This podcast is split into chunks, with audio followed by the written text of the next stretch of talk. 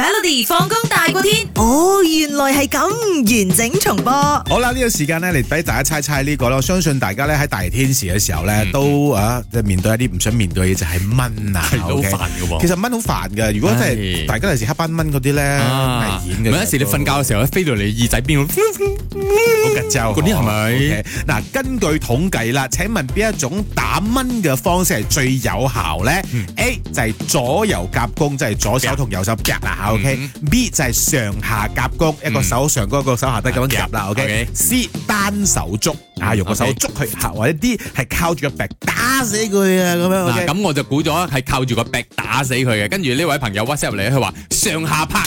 雖然每次拍一拍幾次先即係拍得到嘅，但係拍完之後咧又唔知佢飛咗去邊嘅喎 OK 以為自己拍到咗啊！嗱，好多朋友感覺上好似揀啊 C 同 D 都有 D，係單都有手捉啊，或者都有靠鼻打喎，咁係樣喎係喎，嗱，我想講咧，周慧妮，你確實真係每一題咧，我俾你問嘅問題，我問你嘅問題咧都係答錯嘅。你陰我我㗎嗯啦！冇陰你啊！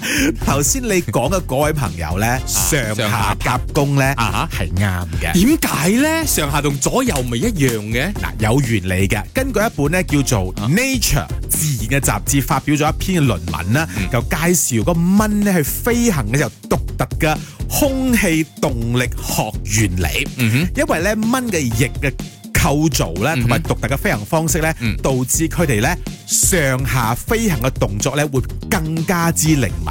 啊所以如果佢睇到你想打佢嘅時啊哈啊候，哈當然就用最靈敏、最快嘅方式走啦。就係上下走啦，係啦，哦咁如果你用左右咁樣拍嘅話，喺上高走你就打唔到佢噶啦嘛。 OK 嗯所以佢嗱根據統計啊，根據佢嘅咁樣發現咧，其實蚊咧想逃跑嘅話咧，嗯佢就嗌得上上或者邊落或者下邊走。哦，佢左右佢唔夠快，最靈敏就係上落嘅啫。哦嗯係啦，可能佢逆嘅呢個構造關係咧，飛飛飛飛上啦，左右嘅時候可能比較慢翻些少。咁嗯呢個咧就係當你左右合掌打佢嘅時候咧，佢就飛咗就會飛走咗啦。係咯係嗯咁咯所以如果下次有機會俾你要打個蚊嘅話，你試下用上下手夾攻劈佢，睇下係咪機會大啲你咧。可唔可以買個電蚊嗰啲？